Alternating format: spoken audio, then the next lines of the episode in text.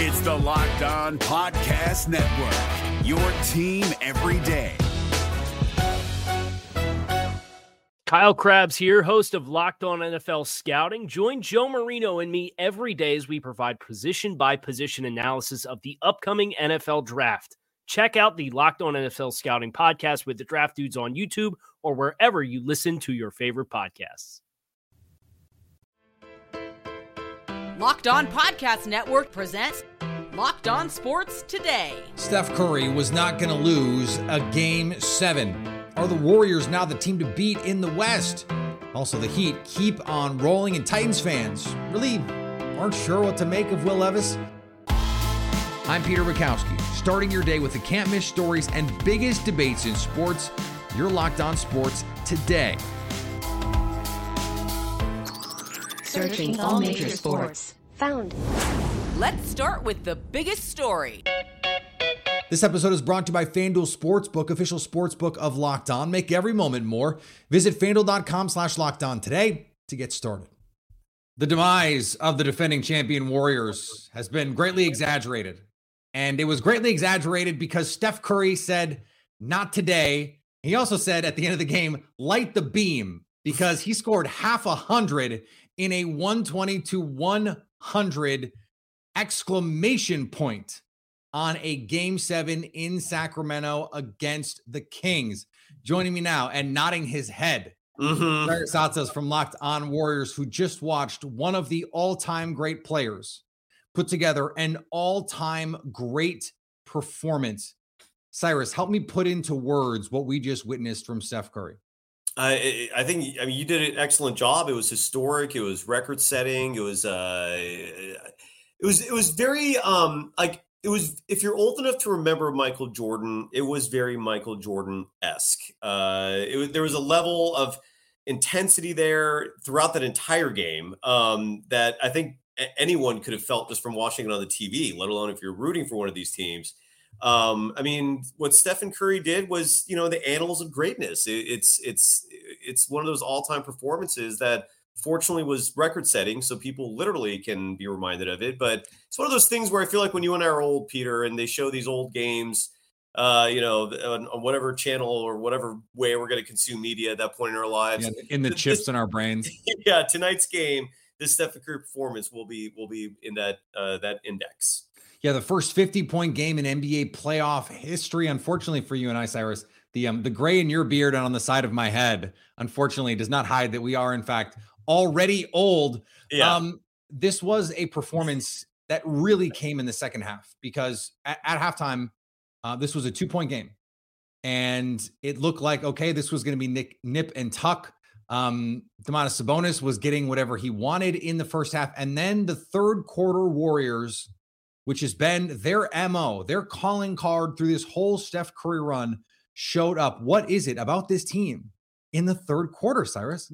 Well, it's interesting you brought that up, because that has been their identity for most of the dynasty. Not this year. This year, they right. struggled in third quarters. And and if you're a consumer of Locked On Warriors, you've heard me bring that up a lot, because um, when you look at the this dynasty and the history of it, there is a direct correlation between that third quarter success, where the team has routinely come out on fire. They, they've made the adjustments. It's always been one of my talking points for defending Steve Kerr as a great coach. Uh, this year, that has not been the case. Um, and through a channel, I was able to ask Steve Kerr that question. He he goes on this talk show every other week uh, on the Golden State Warriors flagship radio station. And so I had the host ask this question for me, because I was dying to know what is going on from Steve Kerr's perspective with these third quarters.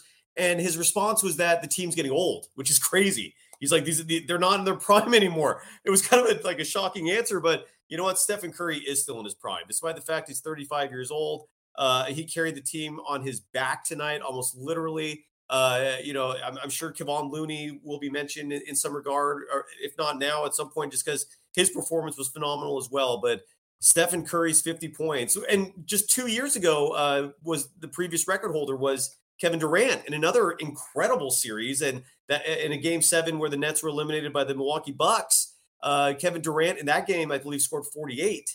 Um, but Stephen Curry, yeah, with the fifty, it's incredible. And the third quarters are, yeah, they're it's this year's changed, but you're right. For most of the dynasty, that has been their M O. Um, and it's good to see it's back. Stay up to date all year on the Golden State Warriors by subscribing to Locked On Sports Today and Locked On Warriors on your favorite podcast app and on YouTube. Thanks for making Locked On Sports Today your first listen. Coming up, the Heat already have the upper hand on the Knicks. Before we get to why that is, one of the most stunning collapses in the history of sports happened on Sunday night. Make a fast break to FanDuel during the N B A playoffs because right now new customers get a no-sweat first bet up to one thousand dollars. That's up to one thousand dollars back in bonus bets if your first bet doesn't win. Just go to FanDuel.com slash locked on to sign up today to claim your no-sweat first bet.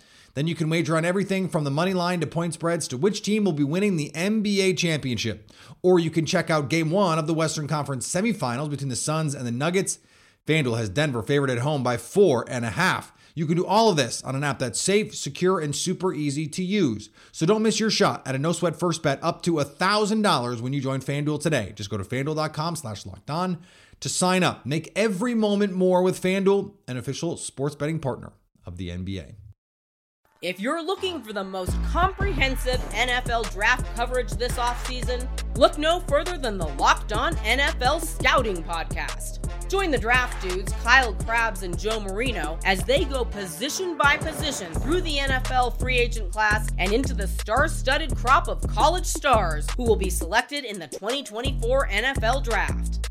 If you want to know who your favorite N F L team should be adding to its roster, you need to check out Locked On N F L Scouting, available on YouTube and wherever you get your podcasts. Part of the Locked On Podcast Network, your team every day. Now, here's what you need to be locked on today. The Boston Bruins completed maybe the single best regular season in N H L history. This past season, they set records for wins and for points. And then they jumped out to a three one series lead over the Florida Panthers in the first round of the Stanley Cup playoffs. This Bruins team will now be remembered for their stunning collapse and first round playoff exit that silences an otherwise storybook season. Patrice Bergeron and Brad Marchand hugging tearfully before leaving the ice after a Game seven loss to the Florida Panthers is an image I won't soon forget.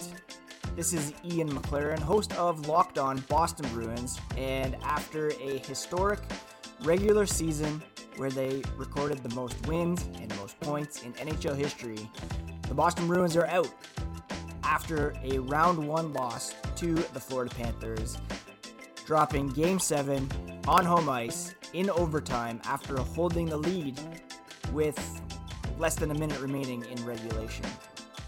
Just a complete and utter disappointment, uh, shock, and it's going to be quite an interesting offseason for the Boston Bruins, possibly the end of an era, and uh, just keep it locked to Locked On Boston Bruins for all the developments with the black and gold. Imagine if the seventy-three win Warriors hadn't lost in the N B A Finals to LeBron James. They lost in the first round of the playoffs to like the Trailblazers. No shots at the Trailblazers, but that's what we're talking about here. The Philadelphia seventy-sixers could be missing some serious firepower to begin their Eastern Conference semifinal series with the Boston Celtics. That is putting it lightly when we're talking about a potential league M V P. While Sixers coach Doc Rivers said there was no new update on Joel Embiid's health, he did provide his two cents, which is in this case worth a lot more than two cents. I'll say this.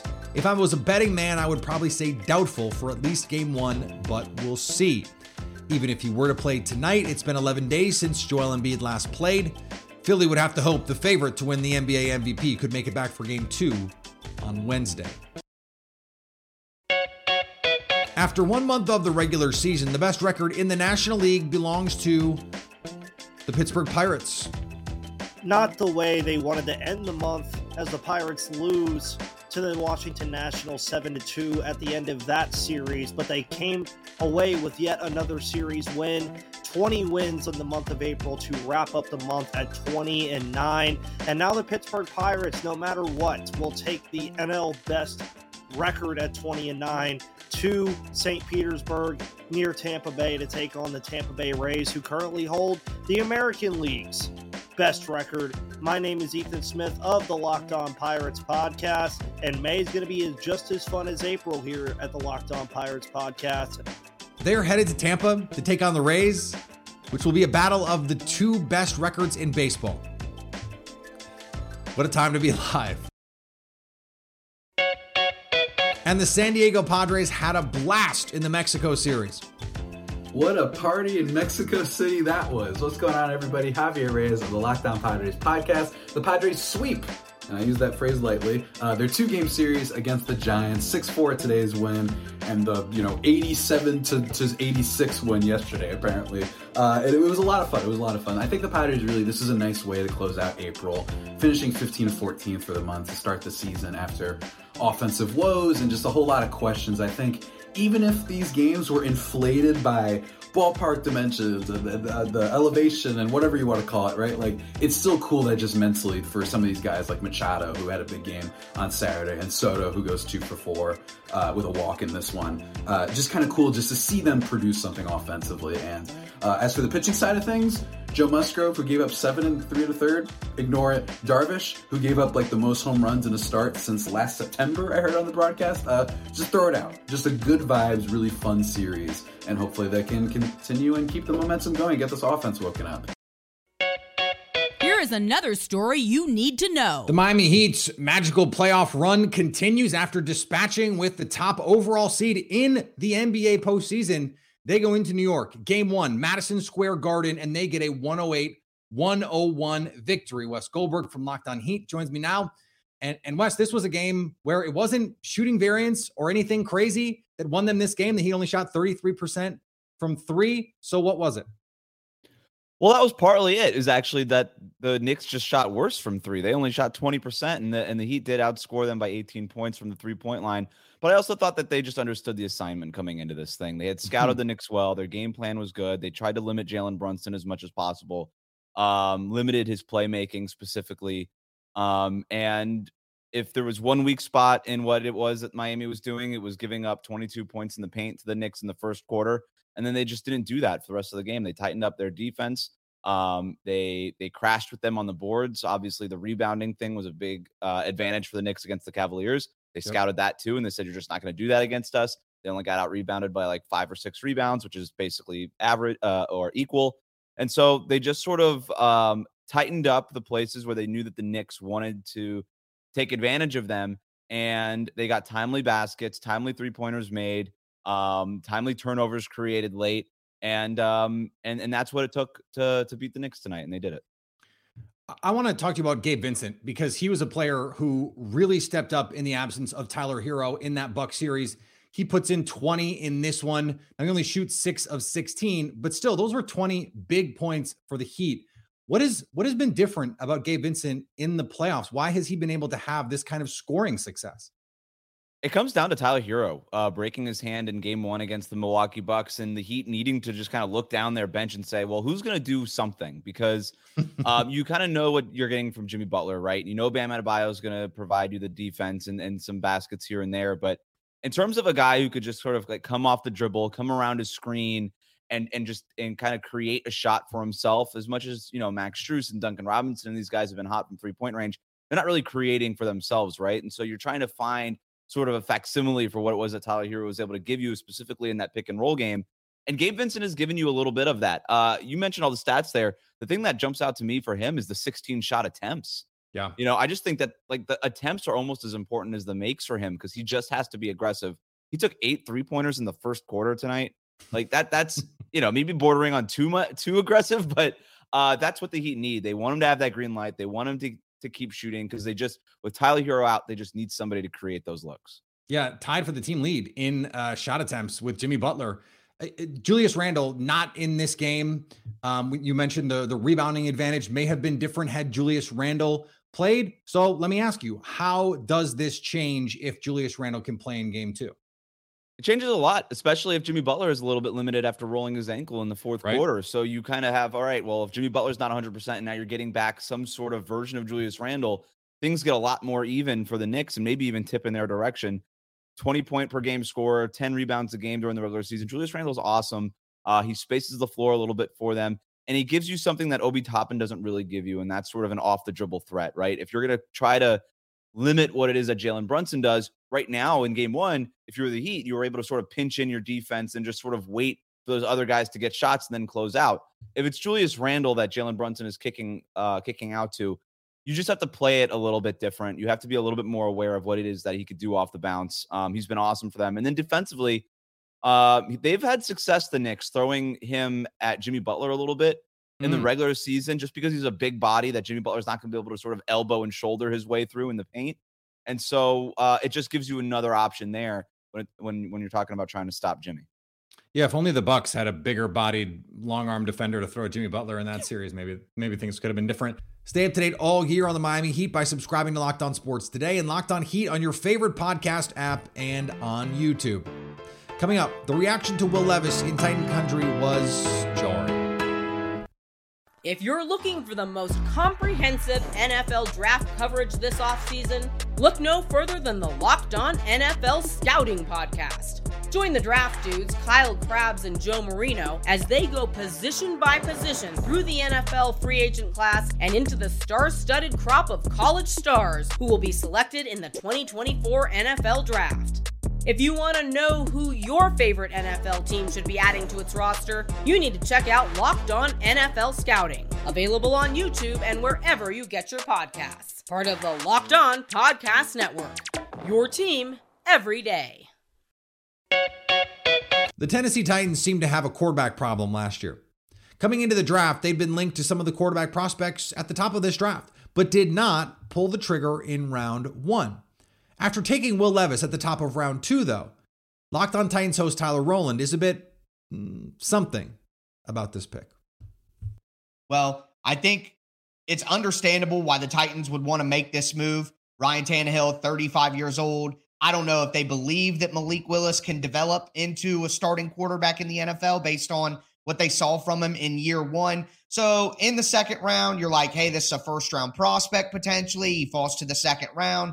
Ryan Tannehill, as we just mentioned, getting older, expensive. It would make sense for the Titans to find maybe a Ryan Tannehill type of player, but cheaper on a rookie contract. And Will Levis does have a little bit of that to him. So it was, I guess, it's not surprising to see the Titans make a move. We knew that they were interested in the quarterbacks during the pre-draft process, but seeing it be Will Levis after his fall in the first round and just the polarizing nature of him as a prospect, it was a little jarring to see it actually happen. You have to admit that was, it, it was crazy to see. So with all the different moving pieces with the Titans quarterback room, I guess at the end of the day, it's not surprising, but it was still a little bit jarring to see it finally happen uh, with the nature of Will Levis as a player. A lot of fans of the Titans, a lot of my listeners on the Locked On Titans podcast don't really seem to be a big fan of uh, Mister Mayo in the coffee. So it'll be interesting to see the fan reaction now, not only to what this means for Tannehill, what this means for Malik, but just what it means for the reception of Will Levis on his own. This is one of those great moments. One of those moments when being a sports fan is tough. Not actually tough, but where you wonder what is going on here.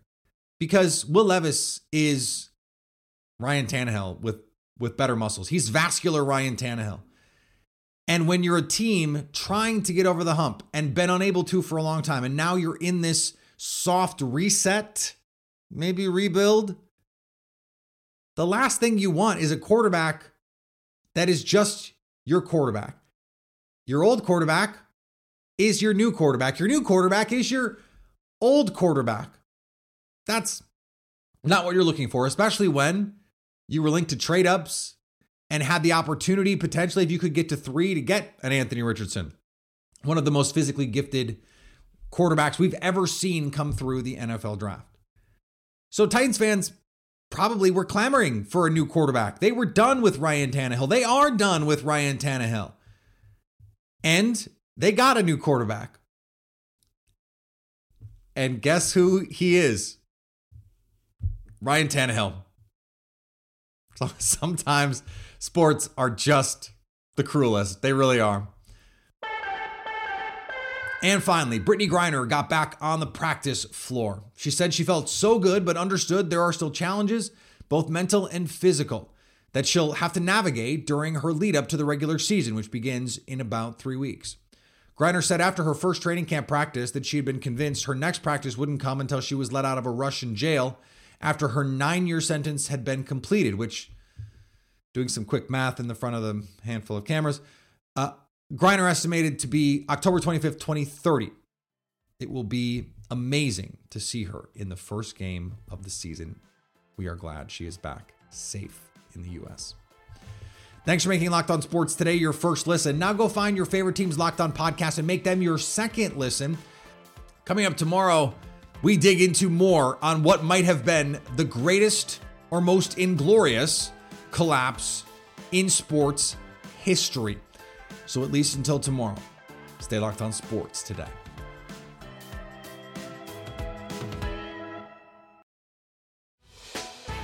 Hey, Prime members, you can listen to this Locked On podcast ad-free on Amazon Music. Download the Amazon Music app today.